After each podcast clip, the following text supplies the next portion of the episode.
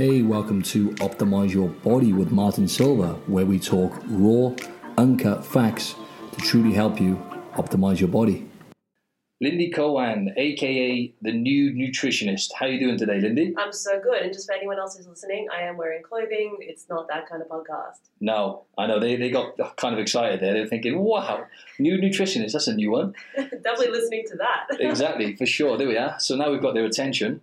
Yeah. So the same question I guess I asked all my guests, Lyndi. Um, by the way, this is the second time I've had Lyndi on the show. She, uh, Lyndi was on the show a while back, so a year and a half ago, episode 20 it was. We're now up to episode 73. So thank you for coming again, coming down again. And yeah, if you'd like to tell the listeners for the second time, because I have a bit of a new audience now, who you are and what you do, Lyndi. And don't cut back here, right? So I know you've got a lot, you know, Channel Nine. You've got it all going on here, right? So uh, no pressure. I'll lay in thick. I am. Um, I'm a nutritionist. I'm a dietitian, so a bit of a double degree there. And I guess, I, yes, I go. I go on TV. I do the morning segments on Today Show, and I, I have a book called The Nude Nutritionist. I've got a new program called Back to Basics.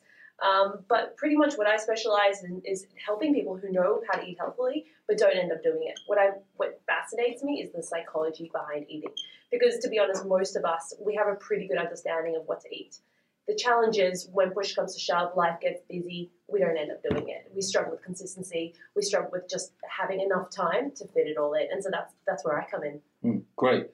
I like what you said there. We could talk for hours about this, but consistency is so important. And like you said, it blows my mind as well as an online coach and personal trainer, having coached all the people I've coached and witnessed, you know, all the kind of disorders with food and gone through that myself. And obviously you've had your experiences, which we may, you know, allude to a bit later. But yeah, like behavioral change is very difficult, right? But it is simple. So actually being consistent with the simple things is the most important thing to get significant results, right? And I find with all the information we have out there today, Lyndi, people just become inundated with lots of information which isn't serving them, and then you know they end up overwhelmed, right? Yeah, well, this is the big problem. I mean, I don't think you should cut out carbs. I think you should just cut out the crappy health advice that you get that's all around you, and you're going to be so much better.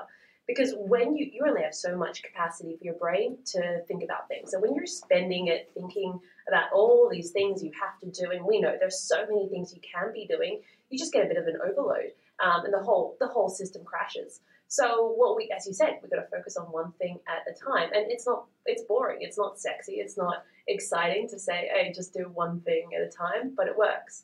Um, I guess I guess you alluded to my story, but basically, I grew up and I was obsessed with trying to eat healthily. Um, I developed an eating disorder. I was I, I, was obese at one point. I had a really messy relationship with food. I knew exactly what I should be doing, but I had all these rules and regulations about how to do it and when to do it and the perfect way to do it. And so I ended up not being able to do anything at all. So when we try to do too much too soon, nothing happens. We all know this. Absolutely. And it's like that with anything in life, right? You try to do too much and you end up doing nothing and not taking action, right? Yeah. So what what are the challenges we try to be perfect, right? Like we think, mm. okay, well I gotta get to the gym for this amount of time. And if I don't get to the gym, what's the point in doing anything at all? So we go, I get too busy. Well, I'm not going to go, at, and, and, and so we miss it. Or if we can't do something like cook this perfect meal, we're like, what's the point in cooking anything at all? But ultimately, these little things really do add up to something really big.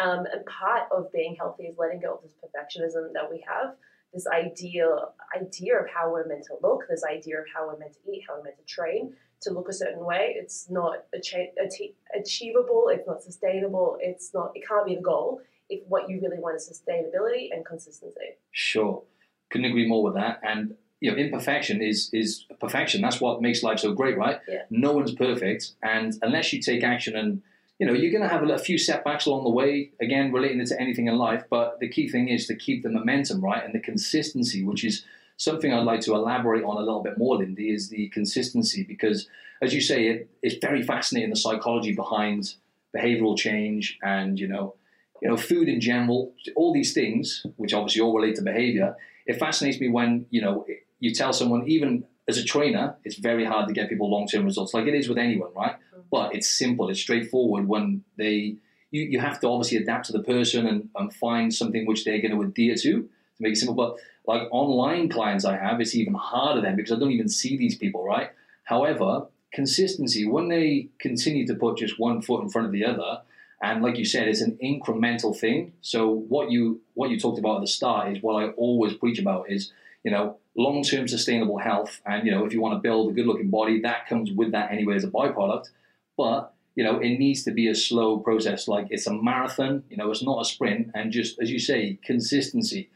Talk to me a little bit more about that because it is very challenging to get people to be consistent with even you know the simple things. And once again, I guess this comes down to several things, but the information that they have their friends telling them one thing, they have social media telling them another thing. So then you have to kind of then re I don't know, kind of like reestablish uh, the right patterns and stuff, right? As a coach and uh, with I guess even with your um with your what's your program called again? Back to basics. Back to basics. There we go. Pretty much, my main job is dispelling all the bullshit out there. To be Mhm. honest, here's the big thing that people mess up all the time. They rely on willpower to help them be consistent. Now, your willpower is like a muscle. Yes, if you use it, it's going to get stronger and better. But also, like a muscle, it has um, a load that it can handle. And after that point, it, it just basically is going to exhaust itself. So if you're constantly relying on your willpower to keep you consistent, you're not going to get there. You you can maybe be consistent for a week, two, three, even a few months. But sooner or later, you realize that you don't want to have to constantly force yourself to do something. And we really, when it comes to health, we, we shouldn't be forcing ourselves to do anything. I really think people need to find enjoyment in the stuff they do. I call it the enjoyment zone. You know, every we have like heart rate zone, we have like um, you know fat burn zone. What you really need is an enjoyment zone.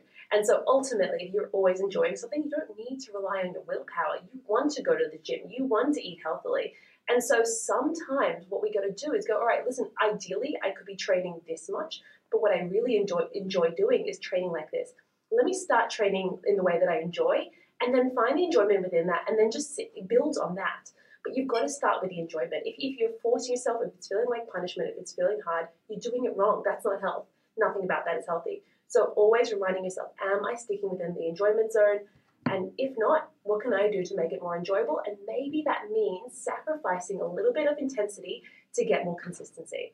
Because, you know, sometimes we, we, we have this dream of how we'd like things to look, but it's just not going to work in the long term. No, I like that. Enjoyable, making it enjoyable. That is actually paramount, if you ask me. Doing something you enjoy. Let's just let's just talk about exercise. You know, people always think, oh, you know, I want to get in good shape. Right, I should lift weights. I should do this. I should do that because they're just once again getting influenced by whatever it is, and they they think that by doing that, you know, yes, you might get in shape, but what are you going to adhere to, right? So exercise you enjoy, even if it's I don't know, playing tennis, whatever it is, salsa. It could be anything, right? Anything that gets you moving and active and fit, you've got to do what you enjoy. So I like that. Even if you're just starting out, maybe that's just going for a walk. Yeah. I know you know, if, you're, you, you might be going, well, well, that's not enough. It's not enough to do anything. Yeah, well, anything done consistently is enough. You know, Mm. what's not enough is when you try to go hard and then you end up doing all or nothing. Mm. And then for weeks on end, you know, you fall off it completely. That's not doable. Yeah. So a little bit less, a little bit more consistency, it works. Definitely. And walking, that's why I always promote to people. It's very simple, makes you feel great, especially when you get outdoors. And just movement in general, right? Just moving around is good for longevity, makes you feel good mentally. And then obviously the, the calories you burn and stuff, again, comes comes as a byproduct. But talk to me a little bit more about that, Lyndi, about the on or off wagon, the all or nothing mentality, because I used to be the type A personality actually and uh, went extreme with stuff. And I've experienced it, I experienced it time and time again with people. Okay, just tell us more about that. And I was going to say any challenges you've faced with people with that mindset. Yeah, I mean, I, well, I used to be an all or nothing person, right? Mhm. Like I used to think, oh, okay, well, it's Monday. All right, let me start. Let me be really good. That means I'm not going to eat this. I'm not going to eat that. I'm going to be clean. I'm going to be healthy. I'm do all the things right. But then ultimately, what happens is, you know, maybe I come home from work that afternoon and end up eating everything in the house. Like, honestly, just couldn't stop eating. Yeah. And then uh, the next day, I, at night, I'd lie in bed night, at night going, all right, well, how do I do better again tomorrow? All right, I'm going to be good tomorrow. I'm going to be even better tomorrow to outweigh all the bad I've done today. And so I wake up the next morning, motivated again, and I'm going to do it again. This is a very common cycle. This is a cycle most people get stuck in. Maybe yours isn't daily like mine was. Maybe it's weekly. Maybe it's I eat really well during the week, but then it gets the weekend and I overeat, and then on Monday I got to start again. I mean, that's so common. If you notice that thinking, just know A, you're stuck in all or nothing mindset. And what we're to do is is actually allow a little bit of flexibility into your diet because I think it's really easy to take healthy eating um, to the extreme and get obsessed. And where is that line between when am I healthy and when is this becoming something where I can't go out and socialize with my friends anymore because food makes me feel stressed, makes me feel anxious? Um, the thing about healthy eating is that it feels so good to do. It's so addictive, especially when you start to notice the differences in your body. You start to get those compliments from other people. And so we get all this, these um, reinforcers telling us to keep doing this. So it's very easy to slip into that all mindset, as a, Yeah. and then and then we stay stuck there. Um, and so I think we need to actually start to rethink how we how we do this health thing.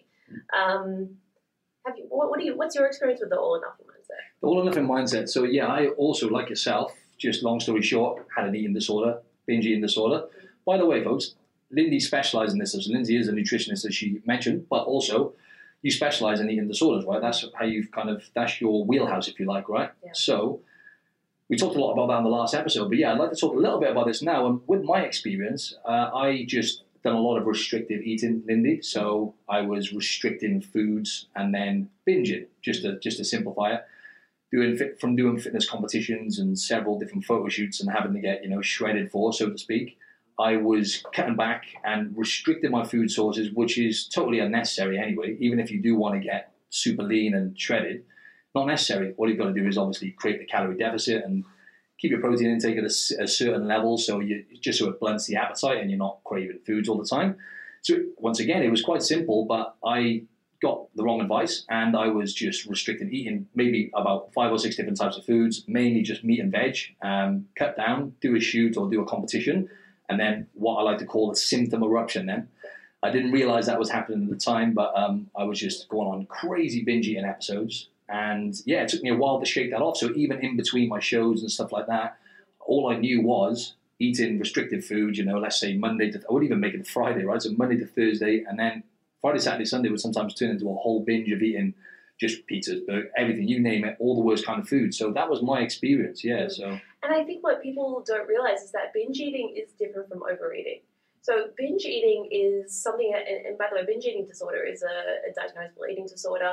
Um, it's what happens if, if you have uncontrollable eating and you eat way more food than you typically would in any given given setting, and it's happening more than once a week for a period of three months. That's the diagnosis criteria. And I think a, a huge number of people, particularly who are really interested in health, can easily fall into a binge pattern. Now, overeating is different. Overeating is like you go out with your mates and maybe you have a, a little bit too much to eat and you feel like you can't stop after, you know, go, go back for seconds. Very different. Binge eating is what happens when you feel deprived, when you feel restricted, your brain trips over into a primal mode, a mode where it has to save you by getting enough calories. You're not doing enough of a good job at feeding it. And so it kind of seizes control. In that way, I think it makes us really strong. It's a very unique um, evolutionary um, thing that's that's new in the human brain that we're actually able to do this, and it's, it's amazing because it protects us. But when you're deep in binge eating, the trouble is it's very isolating because these binges happen by yourself. They're not like a public thing. You just try to get as much food as you possibly can. And, when you binge, and I'm sorry, I'm talking from experience. I haven't given you the context. I also had binge eating disorder for 10 years.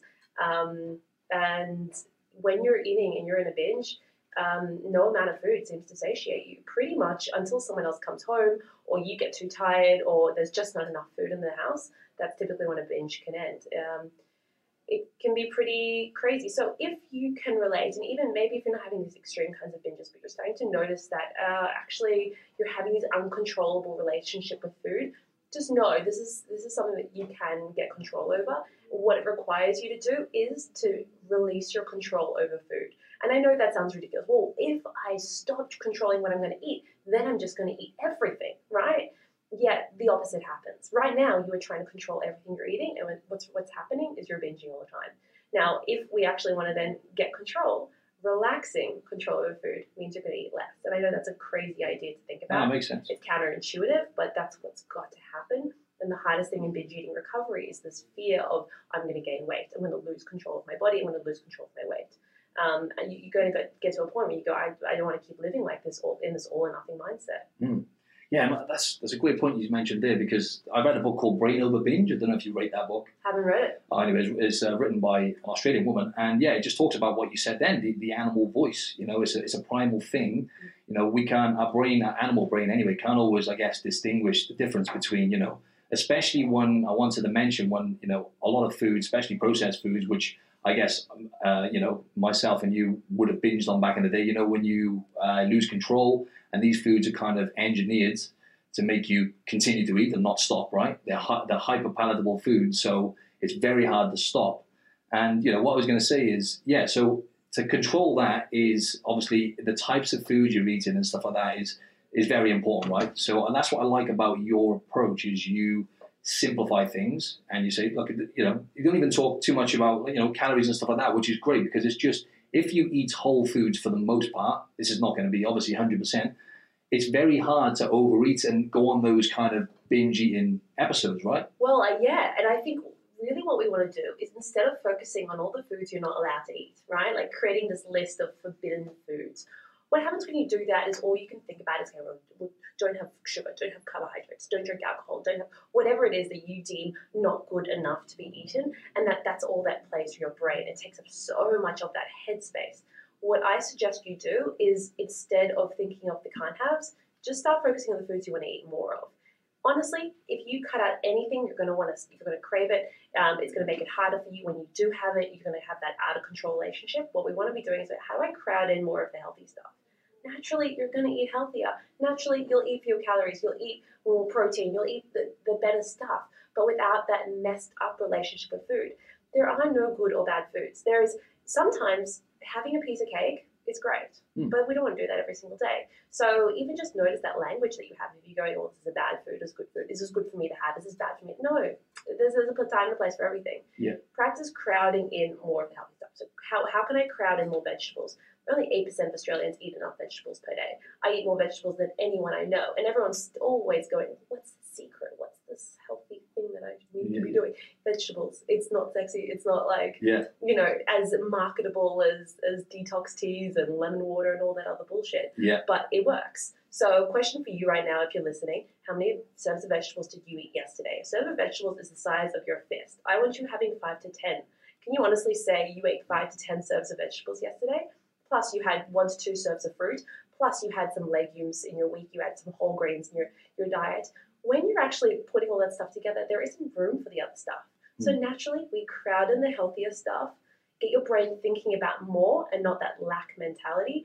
And healthy eating becomes so much easier, and you're not wasting your willpower on stuff that doesn't even need controlling. Mm, I love that. Yeah, and that's my approach always is to know don't cut back because people think when they want to get in shape straight away, the first thing they think is when they want to lose body fat is coming back to restriction again. I need to restrict, I need to cut back, and I need to be disciplined and strict. And like you said, willpower, right?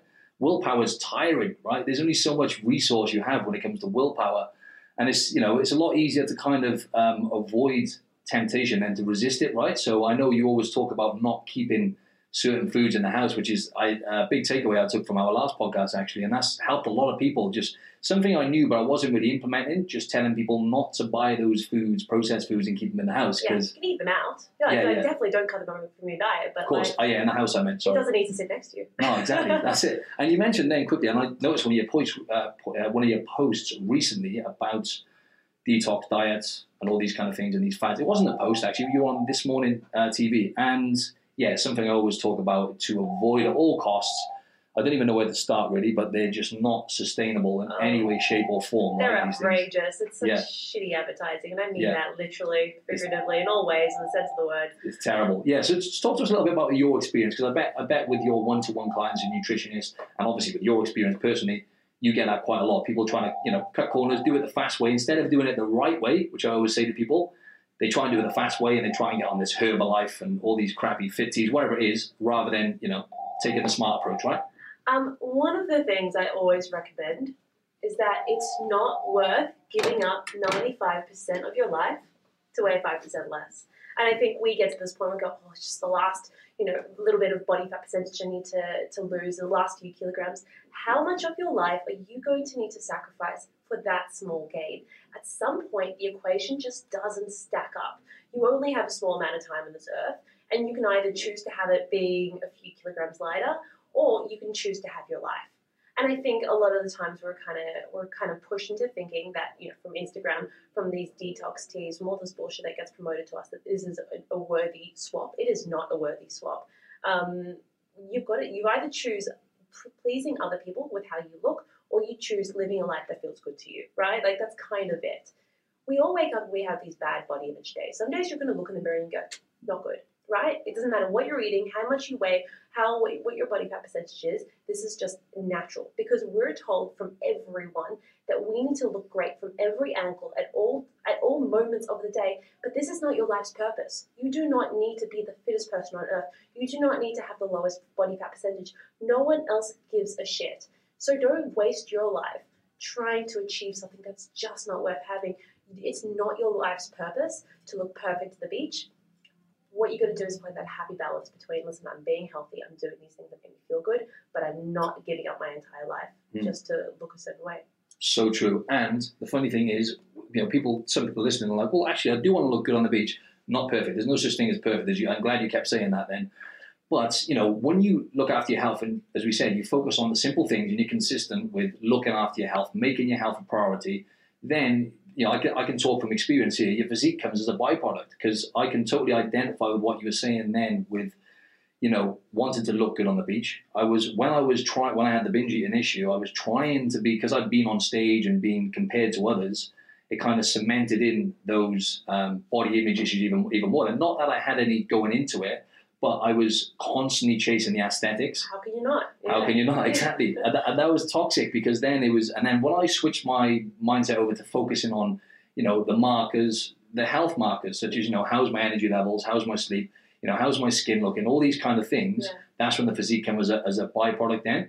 But yeah, body image is, um, we talked about, talk about all the time in this podcast now, but um, I love, you know, on, on your Instagram and the stuff you promote, you always talk about, you know, you know, the Instagram and reality posts. I love those posts, right? Because the humility and, and having people relate to you, the fact that we do people, some people, you know, the Insta famous models, whatever, whatever you want to call them, influencers. I hate that word, but um, you know, taking about fifty thousand different shots um, before they actually post it. It's just not real life, right? So think about this: we have these celebrities who are getting paid millions of dollars to promote shit to us, like detox teas and they have no moral compass. They're ultimately just trying to earn even more money than they currently have. We have Instagram influencers who are so insecure in their bodies and in themselves that they have to get so much plastic surgery, take a million selfies, edit those selfies with the right lighting, with the right makeup, in the right clothes. People literally will leave their house and they'll go and do a photo a photo shoot just to look a certain way, and it's absolutely messed up. And this is the culture we live in. We think this is normal. We think this is health. It's got nothing to do with health or wellness. And I think we need to get smarter about this whole detox world. There's kind of the, the, all these people who try to sell us all this stuff all the time mm. that we don't need to be healthy. Um, get really good at cutting out the crap on your social media feed. It used to be that you become like the people you spend the most time with. These days, it's who you hang out with on social media mm, is who you actually become. So Definitely. if you follow narcissists, you will become more like that. If you follow people who have the right goals, who are kind of in the same pathway, who you would like to become, you're going to come become more like them.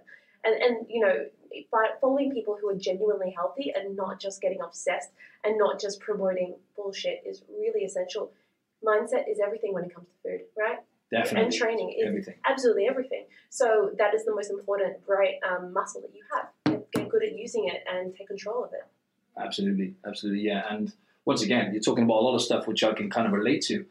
And you were saying about about oh, I've lost my train of thought now. I've got so many so many questions for you. Pressures on that. Got, got excited about the detoxes and. I, I, did, yeah. I got, I got, I got excited there, but no, um, yeah, that's it. Instagram, right? So I, you know, I talk about you know Insta, Instagram models and whatnot, but I fell into that rabbit hole, right, where I started competing, and then I started getting having photo shoots, fitness modeling stuff, and then I was posting the pictures, getting you know thousands of likes or whatever it was, yeah. and that became addictive, right? So, so addictive. oh, so addictive, and I really I lived off that, the likes, and I wasn't adding any value value to people's lives really, and it just it just rang an alarm bell then because I thought, wow, I was one of those although in real life I've never really been um, a full blown narcissist, anyway, maybe a little bit, but not a full blown. Um, but yeah, on Instagram, I must have been coming across and really making other people's lives. When people land on my page back then, for example, it's not going to make them feel better about themselves, right? Which is something that I am aware of now. It's like, how do people feel when they land on your page? You know, what what value you add in and, and all the rest of it. So yeah, it's, it's, it's a toxic game, right? But No, um, that's what matters now is that you're actually playing a different game. Yeah. Everyone is still stuck in that old mindset, but we've got to start to think things differently. So I, I do post these Instagram versus reality photos on my yeah, yeah, I love them. I love them. Um, so basically, if anyone who hasn't seen it, it's like it's one photo which is Instagram, me looking really pretty good, and the other one is just like a behind the scenes photo of me not looking so great. And people often ask me, like, don't you feel brave by posting that bad photo? It's like, actually, I feel so deeply confident in myself, in how I look, in who I am, that I do not need anyone else's validation anymore to say you look good, you're worthy, your body's okay. Like, I just so deeply know it. And I think on social media, we have this idea that if I share a perfect image of myself, people are going to like me more. If I put out this, this image that I'm a successful, amazing human, I'm going to have more connections. Ultimately, what happens, people resonate when we are being ourselves. Because when we are imperfect, it helps other people realize that it's okay for them to be their, their real selves as well. And that's when we get content that people love. Mm. People love talking about the Instagram algorithm and how it's changed so much. It's bullshit people want to see content that they like. So stop trying to be like everyone else and instead rethink all right, what kind of content would you really love to see on social media?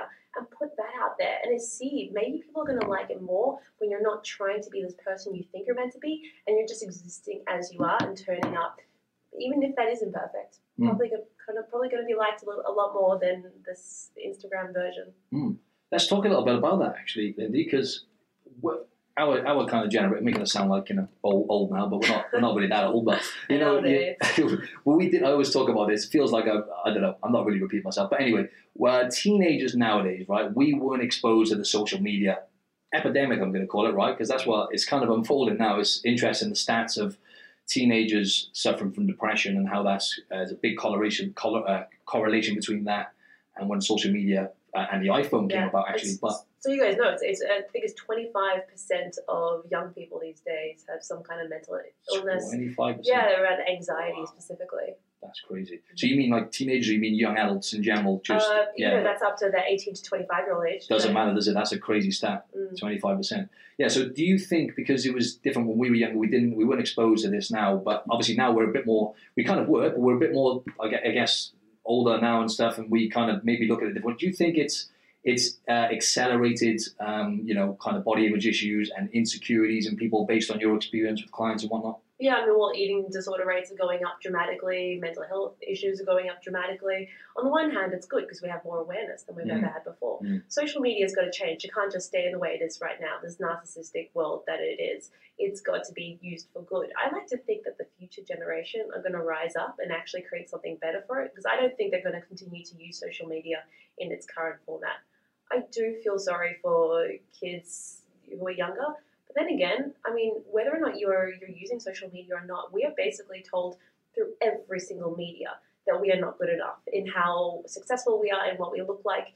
Um, and, and, and it's not just you know swiping; It is absolutely everywhere. Yeah. So I, I feel sorry for us as well. This culture is going to change. The other day, I um, I went on TV and we had this debate around the Nike mannequin. Right. Basically, you have a, a, a size 16 mannequin um, and people were getting really angry about it, going, You are promoting obesity, you are promoting people to be unhealthy.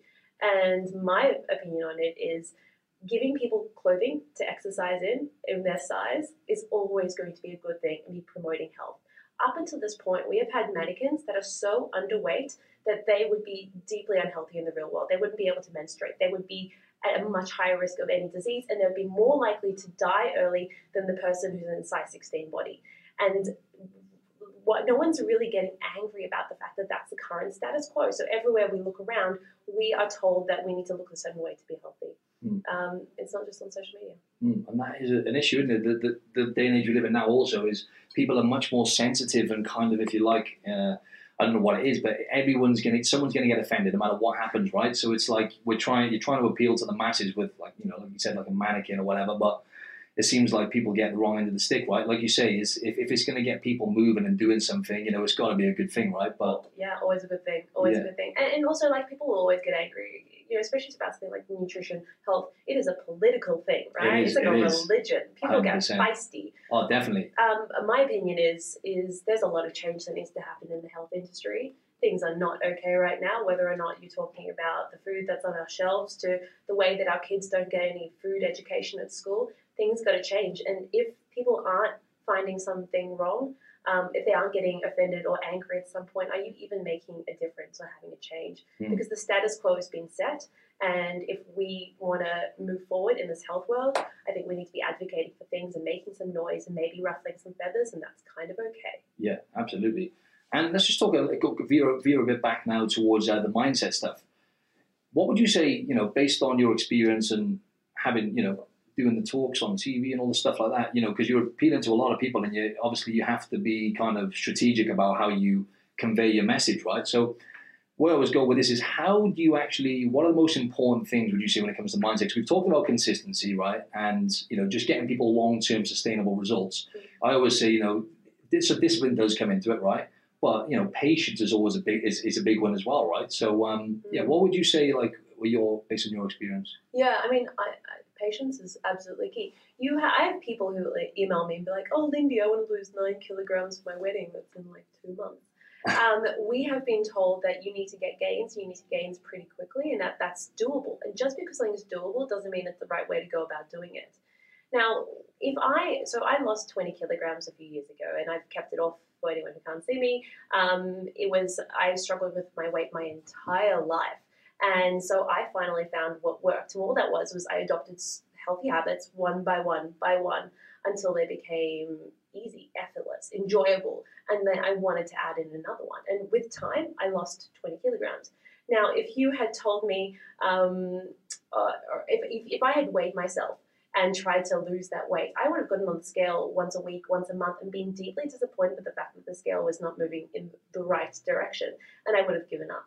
But because it was not about losing weight, I didn't even weigh myself. It was just about adding in those healthy habits. It was not even something I thought about. I lost the weight and it was done over four years, right? Mm. I think we have this idea that we need to lose the weight, we need to get the gains, we need to get it now. No, slow and steady really does win, win the race. Um, and if that means you're just making one small change a, a month or every six months, whether or not that's, all right, I'm going to start walking more, all right, that's when I'm going to start standing um, instead of sitting at my desk. I'm going to cook one more meal. People think this stuff doesn't make a difference. This is the difference. This is the stuff that matters.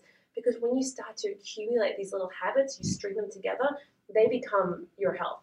It's not, you know, it, all, all, we're doing right now is we're habit stacking. Yeah. So, what's one more habit that you can add into your diet that feels effortless, that feels fun, that feels enjoyable? And the question you need to ask yourself is can I do this for the rest of my life? Honestly, people are like, oh, Lyndi, what do you think about intermittent fasting? What do you Mm. think about keto? What do you, you know what? All diets work. All diets work until they don't work, until you realize that you don't want to live like that for the rest of your life. And that's when you fall off the bandwagon. Because, yes, we can all sustain something for six months, but it, sooner or later, you realize that, hey, I don't want to avoid pasta forever. And whenever you go back to the previous lifestyle, you're going to regain the weight, you're going to lose out any of the health benefits. So the question you have to ask yourself is, can I do this for the rest of my life? And you absolutely need to say, a hell yes. Great, great, and yeah, that's it. How that's that's what people don't really take into account. Is like, can I cons- be consistent with this for the rest of my life, kind of thing, right? So like people who come to me and they want to do online coaching or let's just say personal training, and they're like, okay, right, I can commit to six sessions a week. I can do two with you and four month, and they try going from zero to hundred overnight, Yeah. and it's just not sustainable. So.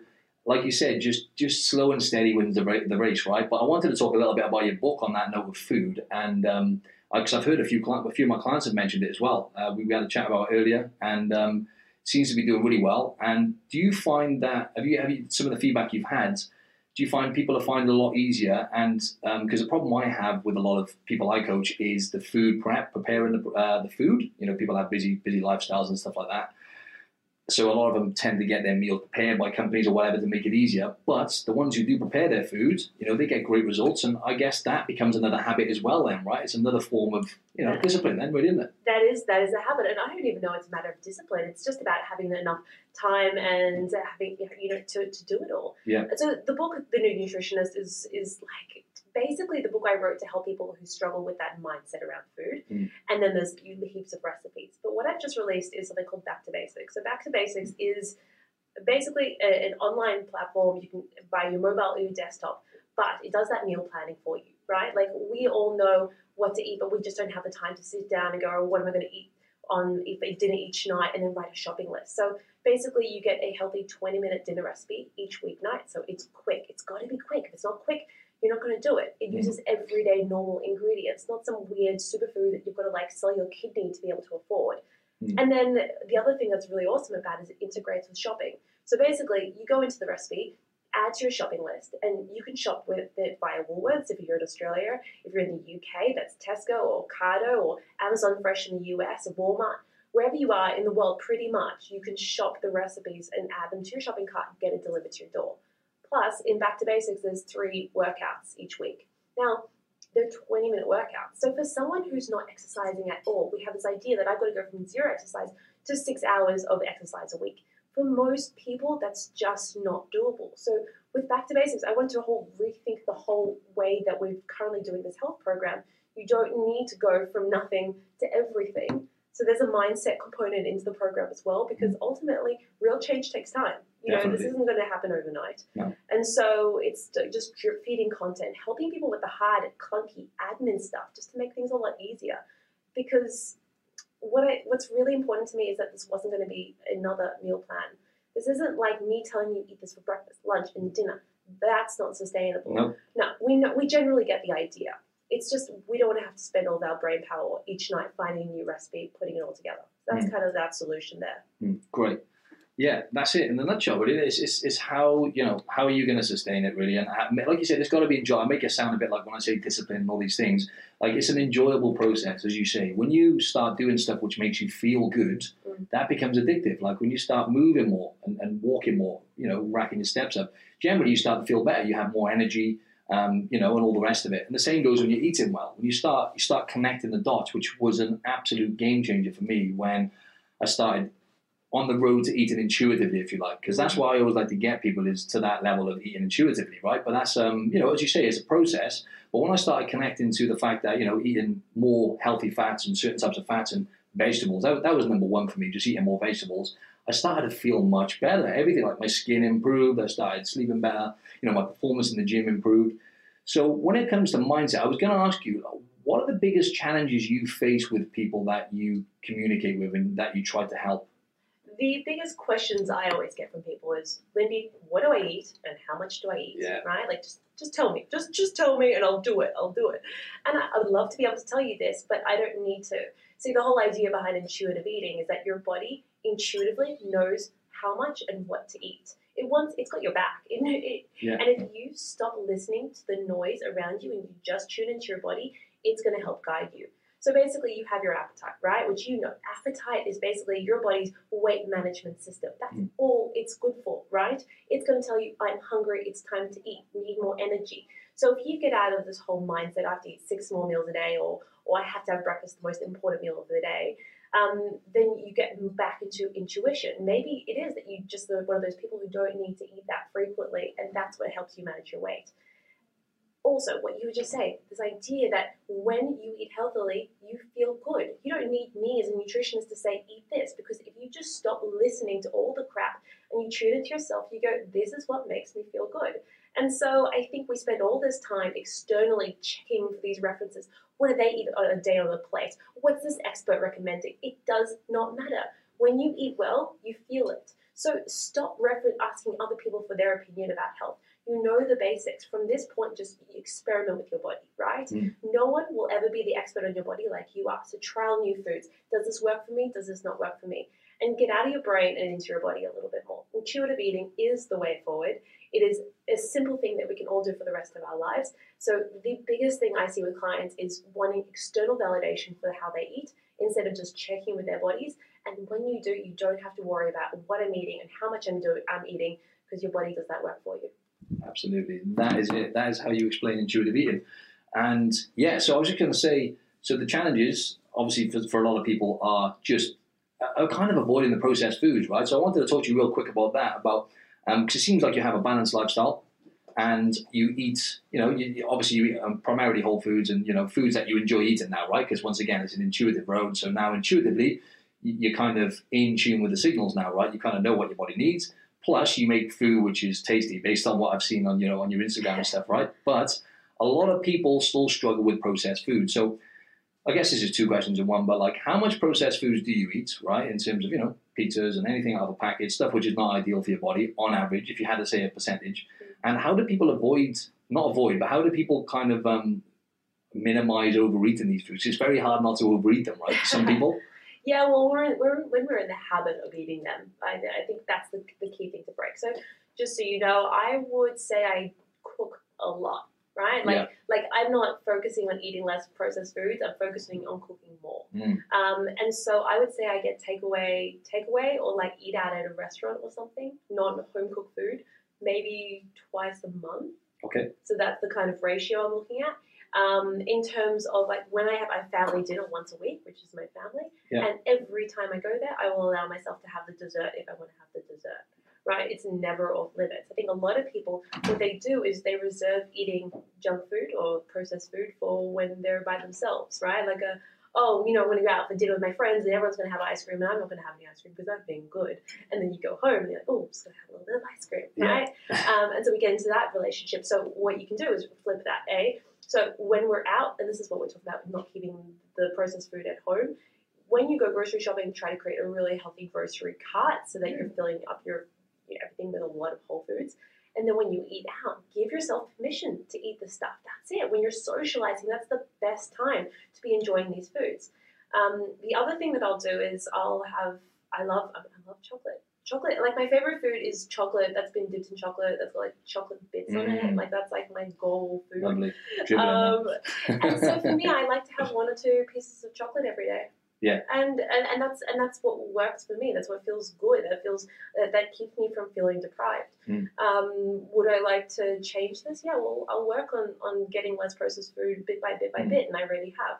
Um, if I feel like some some weeks I have really strong cravings for for sweet stuff, and if I do, I'll either make myself up something, Mm. um, banana ice cream or like bliss balls, or Yeah. I'll just have you know some normal damn ice cream and Yeah. eat it and enjoy it, but not spend the entire time getting guilty, feeling guilty and beating myself up for this. Yeah. So this is the thing: when we eat processed food, right? Be present, enjoy. Do not spend the entire time berating yourself for the act. Do when you when you once you've eaten it, do not regret the fact that you've eaten it. You either need to like eat it and enjoy it and exist in it and, and, and feel satisfied from it. But if you're constantly going, that was a shit thing to do, I shouldn't have done that, you never really get that sense of satisfaction. You're always going to feel like it's not allowed. And until you change that mindset, that those foods are always going to feel a bit problematic. Great. So we're doing one or two more questions now because I know we're uh, running out of time. But how do people break those habits? Because um, I find a lot of people with eating, I always talk about this, none of us really know what it's like to be hungry in these countries, right? To be properly hungry, like people in third world countries. So we have these kind of signals which tell us we're hungry, but in reality, a lot of the time we eat out of boredom or sometimes when we're anxious or just purely out of habit, right? Now, I can relate to being hungry, not quite like someone in the third world country, but obviously doing the shows and getting down to like 3 4% body fat, I, I think I have been hungry a few times, right?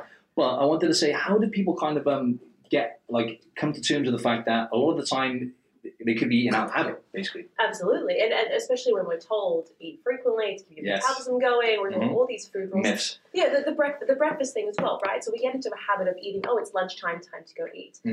Um, and, and it does require a bit of discomfort. We've been told our entire lives that hunger is a bad thing.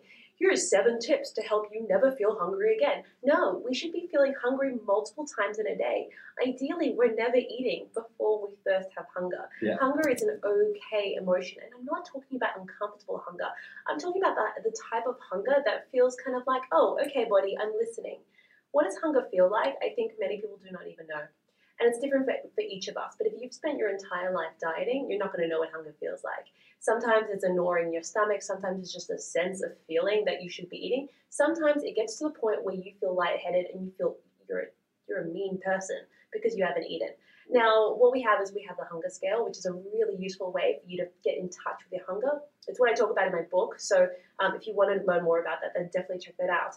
But basically, what you want to do is start to rate your hunger knowing that you have to get hungry before you eat. When you get hungry, you feel so good when you eat. You, food tastes better when you are hungry. Mm, absolutely. But we're so scared that what happens if I get too hungry and I lose control? Why not test it out and see? What's, what's the worst thing that's ever going to happen? One day, just go, all right, I'm just going to wait. I'm not going to eat until I actually get hungry. Yeah. Some people need frequent meals. Some people eat one or two times a day, and that's what suits them. This idea that we all have to follow some structure is ludicrous. It's outdated. It's silly, and we need to start to change it. So anyone who's giving you a meal plan and saying this is the best way to eat has no idea what they're talking about. Your body knows how to eat, and all you got to do is become okay with hunger and explore that relationship, and be okay with being a little bit uncomfortable with hunger. Great, that's it. That's what I saying to people. Sometimes you know being hungry is cool because you know not like you said not ravenous hungry. That's a dangerous place to be. But you know having a little bit of hunger, you realize actually you have a glass of water, you wait a minute or two, and it's actually gone. A lot of it, like you mentioned, then your brain's programmed and, and wired that way. So one more thing, I just wanted to ask you any tips you have for the listeners to achieve. Now this is quite a broad question, but to achieve you know sustainable health a lot of people listening to this do want to look good aesthetically as well. So any any bombs you can drop for them, that would be great, Lyndi. Um, uh, when it comes to habits, you got to check your conditioning, right? Like basically, if you're sitting in front of the TV, and every time you sit in front of the TV after a long day, you, you turn on the TV, you watch your favorite show, and that's when you go, hmm, I feel like eating something. Um, this happens to a lot of us. Basically, what happens is each time you sit in front of the TV and you eat, you're conditioning your brain to think this is time for food. A bit like Pavlov's dogs with that bell ringing and yeah. starting to salivate. Oh, yeah, Associations, then, really, is you associate the TV, like you said before, right, with the cinema. Exactly. Yeah. So notice those, those what you're going to call bad habits in your life mm-hmm. and start to pick up the cues. What's giving you a cue? Like if you're go, get, hopping into the car and as soon as you hop in the car, you're noticing some kind of craving, some kind of an unhealthy thing happening you need to just become really aware of that that how you've been conditioned at the moment with that environment. And it could be somewhere you sit, it could be somewhere you go, it could be a word, it could be anything can be an association and a trigger for us. And if we want to create these healthier habits, we need these better associations, these better triggers in our life. Now, when you open up an app to, to order a takeaway, is that a trigger for something that, you know, can, can we reshape that trigger to be better for us? Um, what are some other bad habits where um, let, us say, do you have a bad habit that you're working yeah. on at the moment? Yeah, so bad habit, I guess, is um, just eating too much in the evenings. Like you said, like sometimes I'll get to the evening and I'll be like, oh, okay, I'll have some food. Then I end up just like plowing in a copious amount of calories, like really soon to bed, before bed, which is not for the listeners, not going to make you fat. Like people think, oh, if I eat before bed, it's good. No, no. it's just because like it's not going to give you an ideal sleep, right? And it's probably not a great habit to because a lot of people tend to cut back in the day and they binge in the evening. Yeah, I love this. Okay, great. Quick question: Are you hungry at night when you're eating all this food? Do you know what? Right now, I wanted to talk about something else. Actually, I'm going against the signals a bit now, Lyndi, because I'm prepping for a show. So yeah. it's weird right now because I'm going against the signals. So generally, um, no, I'm not. You're not hungry, right? No, it, it, generally no. You, you, um, there is a sense of deprivation of tiredness. That you're just like so exhausted by the end of the day mm-hmm. that willpower has been depleted you need to give yourself permission to eat more food during the day. What's happening is you're trying to be really good. By the time you get to the evening, you're eating more food than you ever would have if you just gave yourself permission to have a little bit more. Mm. So you, you have this idea that of this perfect eating that you're trying to achieve, but it's not working. Mm. Yeah. So if you're noticing that this is happening to you, you're like, good, good, good. And in the afternoon, you're like, ah, mm. eat everything, add more food into the day. Like the French people, they have like a, a medium breakfast, a large lunch, and then a lighter dinner. That's kind of ideal, a really nice way to try and get yourself to. Um, and are you watching TV or you're eating this food? Yeah, I try and avoid this. So generally, I, I don't. But for the, actually, you know, for the most part, I do, and I even know that I should because I end up overeating. I'll, go, I'll have a little bit of dessert, and I'll go back to the fridge, and it's normally a healthy dessert, but it's still like a thousand calories. You know, coconut yogurt, all this weird stuff. I have dark chocolate every day, by the way, as well, much much like yourself. But yeah, so it normally is, which is I tell you what, since you said that, I'm so much more in tune with it, and it's a great tip to give people. Just try not to eat in front of the TV. That's it. I was so hard. It's yeah, like just it is. Pause it, go away. If there's one thing you take away from this, just do that. It's it's going to work. Awesome. And water as well. How do you drink more water? Last last question. How could you keep drinking throughout the day so it's always on you? I have I have like a thermosy style water bottle that Same. keeps it really nice and cold. If it's not cold, I just I'm just like don't have a habit for it. Mm. But I carry it around. Got to carry it around. It helps me use less plastic, which I'm very for. Um, and then that's the only way I drink more. Drinking is is is a habit. It's um, what you want to do. Check check the toilet. Is your pee very yellow? If it's too yellow, you need to drink more water the more you drink, the thirstier you become. That that reflex becomes quicker and faster and more responsive. So it kind of you kind of have to start drinking water, and then very soon you're going to notice it becomes easier. Great. And where can we find you, Lyndi? Find me everywhere, pretty much. So, I mean, type in nude nutritionist into Google if you're game, but um, just, just don't go into the images. You never know what you're going Yeah, to just find. don't forget the nutritionist part, right? Otherwise, I mean, that's a whole different search altogether. Um, on Instagram, it's nude underscore nutritionist. On Facebook, um, you can check out my book, which is The Nude Nutritionist, in literally all stores in many countries around the world. And Back to Basics is my new program that's just launched. awesome. Thank you once again for your time, Lyndi. Really appreciate it. Thank you so much. Cheers, guys.